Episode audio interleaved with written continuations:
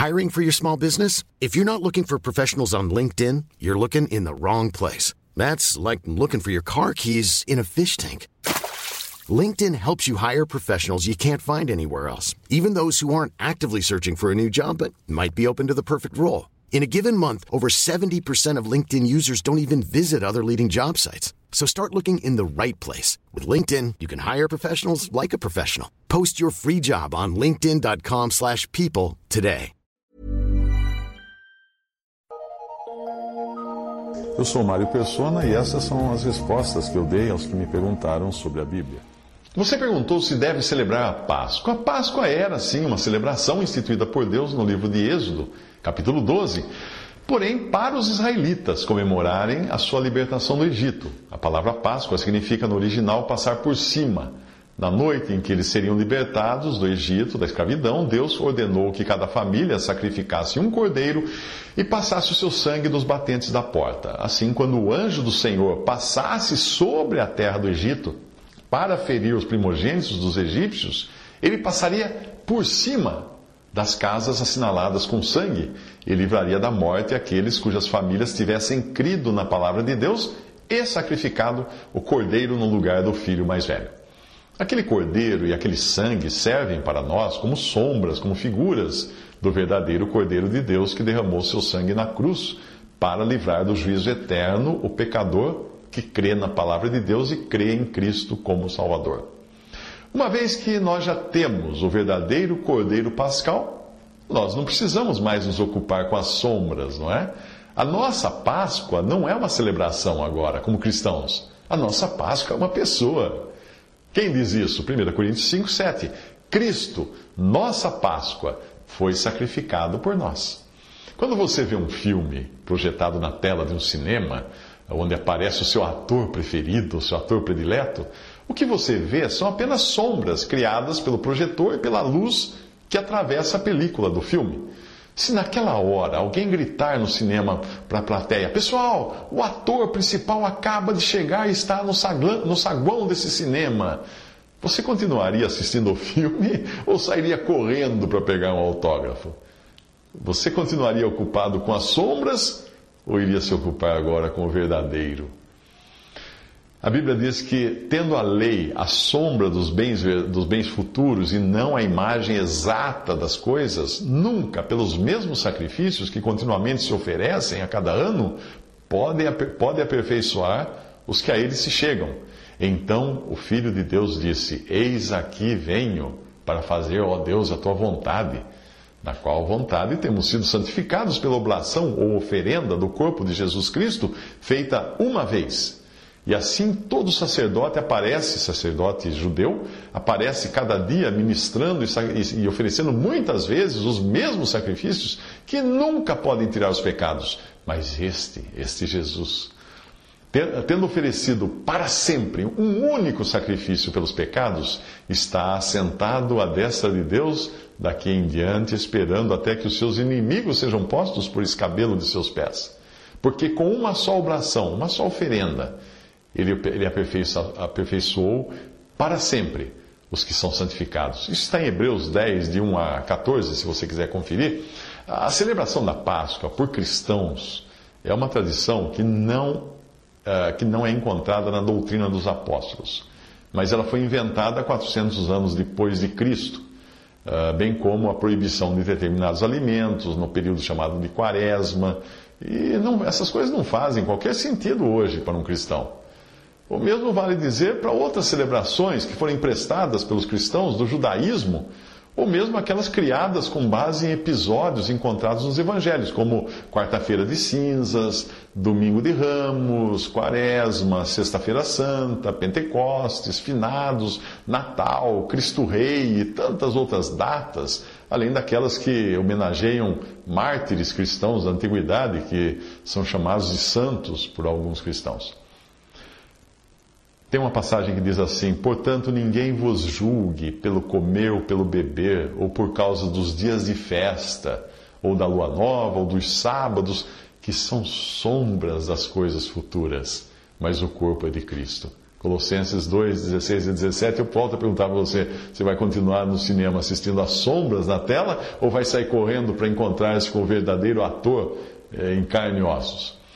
Alguém poderia indagar por que então Jesus celebrou a Páscoa com seus discípulos na ocasião em que ele também acabaria instituindo a ceia para celebrar a sua morte, que nem havia acontecido ainda naquele momento? Muito simples: Jesus era judeu. E os seus discípulos também eram judeus. E todos eles, como judeus, viviam dentro do contexto do judaísmo e praticavam tudo aquilo que ordenava a lei dada a Moisés. Por isso, quando Jesus curava alguém, ele ordenava que a pessoa cumprisse o rito determinado na lei. Como no exemplo em que ele cura um leproso e diz ao leproso: Olha, não digas nada a ninguém, porém vai, mostra-te ao sacerdote. Que sacerdote? Aquele que estava lá no templo dos judeus. Mostra-te ao sacerdote, oferece pela tua purificação o que Moisés determinou para lhe servir de testemunho. Marcos 1,44. Do mesmo modo, Jesus ordenava que os judeus dessem o dízimo, Veja que ele diz: Ai de vós, fariseus, que dizimais a hortelã e a ruda e toda a hortaliça e desprezais o juízo e o amor de Deus. Importava fazer estas coisas e não deixar as outras. Lucas 11, 42. José e Maria. José e Maria também eram judeus vivendo no judaísmo e por isso fizeram a oferta pós-parto que era exigida na lei de Moisés. Diz assim lá no, nos evangelhos: E quando os oito dias foram cumpridos para circuncidar o menino, Jesus, foi-lhe dado o nome de Jesus, que pelo anjo lhe fora posto antes de ser concebido. E cumprindo-se os dias da purificação dela, segundo a lei de Moisés, o levaram, levaram o menino Jesus, é o bebê, a Jerusalém para o apresentarem ao Senhor segundo o que está escrito na lei do Senhor: todo macho primogênito será consagrado ao Senhor. E também para darem a oferta segundo o disposto na lei do Senhor, que era um par de rolas ou dois pombinhos. Lucas 2, 21 a 24. Repare que por três vezes a lei é mencionada, o que indica que nós estamos diante de uma cena típica de judaísmo. O ritual da purificação, que é falado aqui, você encontra em Levítico capítulo 12. Agora, se você acha que os cristãos devem realmente imitar o que faziam José, Maria, Jesus e os discípulos nos evangelhos, bom, então celebre a Páscoa. Mas lembre-se de sacrificar um animal, que obviamente não pode ser um bacalhau. Você também vai ter que circuncidar o seu filho.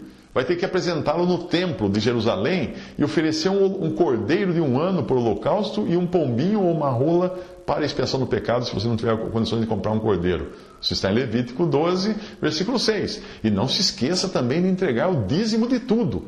E de procurar os sacerdotes quando você for curado de alguma enfermidade, para cumprir os ritos exigidos em casos assim. O espaço aqui é pouco para eu descrever todas as outras ordenanças que eram ditadas pela lei mosaica e nem pense em apanhar lenha no dia de sábado, porque a pena para o transgressor é o apedrejamento. Hum. A grande dificuldade que você encontrará é que a maioria das ordenanças e cerimônias que Deus instituiu no Antigo Testamento deveriam ser cumpridas no Templo de Jerusalém. E não existe mais esse templo. Nem tente ir a Jerusalém para fazer essas coisas naquela mesquita islâmica que agora foi construída no lugar do templo, porque você vai, vai acabar começando uma guerra. A dificuldade que a maioria dos cristãos tem para entender essas coisas é porque eles faltaram a aula de português quando a professora ensinou a conjugação do verbo edificar. É, simples assim. Depois de ouvir a declaração de Simão, que disse a Jesus: Tu és o Cristo, o Filho do Deus vivo, o Senhor virou para ele e lhe disse: Edificarei a minha igreja e as portas do inferno não prevalecerão contra ela. Isso está em Mateus, no Evangelho de Mateus, capítulo 16, versículos 16 a 18. Ainda quando eu era pequenininho, em tenra idade, eu aprendi com a minha professora que edificarei é o futuro do, do presente do verbo edificar. Ou seja, é construir algo que ainda não existe. Se Jesus disse nos evangelhos, edificarei a minha igreja, Evidentemente, ela não poderia, ele não poderia estar falando de algo que já existia no seu tempo ou antes até do seu tempo. Quando nós entramos no livro de Atos e depois, mais tarde, nas epístolas dos apóstolos, nós aprendemos que a igreja, que é o corpo de Cristo, inclui todos os salvos e não apenas os membros de alguma organização chamada de igreja criada por homens, nós entendemos que ela começou no dia de Pentecostes. Quando foi? Atos capítulo 2, quando o Espírito Santo desceu à terra e só depois de Jesus morrer, ressuscitar e ser glorificado. Então, quando, quando o Senhor Jesus diz em Mateus: Edificarei a minha igreja, primeiro, ela não existia, ela nunca existiu antes, ela seria edificada quando? No momento futuro, a partir daquele ponto de, do Evangelho. Que momento futuro é esse? Atos capítulo 2. Na sua carta aos Coríntios, ao se referir àquilo que ocorreu em Atos capítulo 2, quando nem Paulo e nem os irmãos em Corinto eram ainda convertidos, o apóstolo explicou a eles que naquela ocasião eles haviam sido agregados de forma corporativa a esse um corpo, um só corpo. Ele diz assim: Assim como o corpo é um e tem muitos membros, e todos os membros, sendo muitos, são um só corpo, assim é Cristo também. Pois todos nós fomos batizados em um espírito, formando um corpo quer judeus, quer gregos, quer servos, quer livres, e tomo, todos temos bebido de um espírito. 1 Coríntios 12, versículos 12 a 13. Esse é o verdadeiro batismo no Espírito Santo, que muitos cristãos confundem com o selo do Espírito Santo, que nós recebemos, esse nós recebemos por ocasião da conversão. O batismo no Espírito só aconteceu uma vez, na fundação da igreja, e a sua abrangência vale para todos os verdadeiros salvos por Cristo de todas as épocas. O selo do Espírito, por sua vez, acontece individualmente e garante que o crente será levado para o céu. Depois que ouvistes a palavra da verdade, o evangelho da vossa salvação, e tendo nele também crido, fostes selados com o Espírito Santo da promessa, o qual é o penhor, garantia da nossa herança para a redenção da possessão adquirida para louvor da sua glória. Você encontra isso em Efésios 1, versículos 13 e 14. Resumindo tudo o que eu disse até aqui, a Páscoa e todos os rituais ordenados na lei dada a Moisés faziam parte do judaísmo, a única religião que Deus instituiu.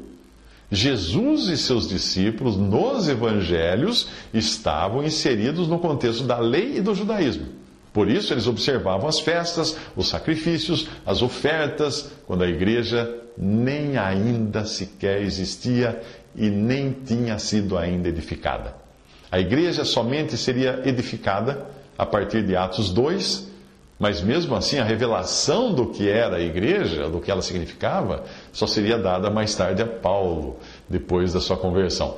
Para nós que somos cristãos, o Antigo Testamento, as suas ordenanças, seus rituais e tantas coisas maravilhosas que estão ali, servem de sombras ou figuras que mais tarde seriam concretizadas nos muitos aspectos de Cristo e da sua obra. Hoje nós não seguimos as sombras. Nós corremos para o saguão porque chegou o ator principal. Hoje nós seguimos a doutrina dos apóstolos dada à igreja, que pode ser encontrada nas epístolas. Portanto, para nós, existem apenas hoje duas ordenanças, só duas: o batismo, que é uma vez só na vida, e a ceia do Senhor, a cada primeiro dia da semana. O batismo você precisa sim ser batizado uma vez na vida. A ceia você deve celebrar a cada primeiro dia da semana, o dia que nós chamamos de domingo, mas que não tem o mesmo caráter do sábado judeu. Lembre-se lembre disso.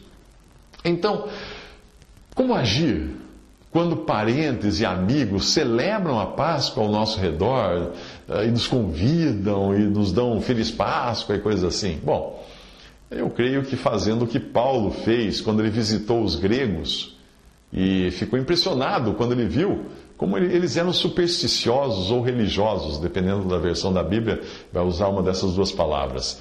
Paulo não gastou saliva criticando as muitas superstições deles, suas muitas idolatrias. Não, ele não ia perder tempo investigando e se ocupando com a vida dos pagãos. Não. Ele simplesmente percebeu que havia um altar no meio de tudo aquilo que era dedicado ao Deus desconhecido. E aí ele concentrou-se neste altar para anunciar a eles o Deus verdadeiro. É mais ou menos assim a, a, técnica de se lidar com um cão entretido a roer um osso velho e seco. O que, que você vai fazer lá? Tente tirar o osso da boca desse cachorro, você vai sair mordido daquela experiência. Agora, ofereça a ele um filé fresquinho, suculento, ele vai largar de bom grado aquele osso insosso. Veja a passagem: estando Paulo no meio do Areópago, disse: Homens atenienses, em tudo vos vejo um tanto supersticiosos ou religiosos, como dizem outra, outra versão. Porque passando eu e vendo os vossos santuários, achei também um altar em que estava escrito ao Deus desconhecido. Esse, pois, que vós honrais, não, eh, não o conhecendo, ah, é, é este que eu vos anuncio. Atos 17, 22 e 23. Portanto, quando alguém que celebra a Páscoa por causa das tradições católicas ou protestantes, convidar você para comer uma suculenta bacalhoada e saborear uma colomba pascal deliciosa, ou um ovo de Páscoa de, de se refestelar, se lambuzar, não se faça de rogado. Agradeço o convite, coma essas iguarias que talvez fugissem ao seu orçamento, depois limpe os fiapos dos dentes e aproveite para perguntar ao seu anfitrião se ele sabe o real significado e importância da ressurreição de Cristo. E a partir daí, apresente a ele o puro evangelho da graça de Deus. Paulo escreveu: Também vos notifico, irmãos, o evangelho que já vos tenho anunciado, o qual também recebestes e no qual também permaneceis, pelo qual também sois salvos, se o retiverdes tal como vou-lo tenho anunciado. Se não é que cresces em vão. Porque primeiramente vos entreguei o que também recebi, que Cristo morreu por nossos pecados, segundo as Escrituras, e que foi sepultado e que ressuscitou ao terceiro dia, segundo as Escrituras. 1 Coríntios 15, de 1 a 4. Esse é o Evangelho. Cristo morreu, Cristo ressuscitou.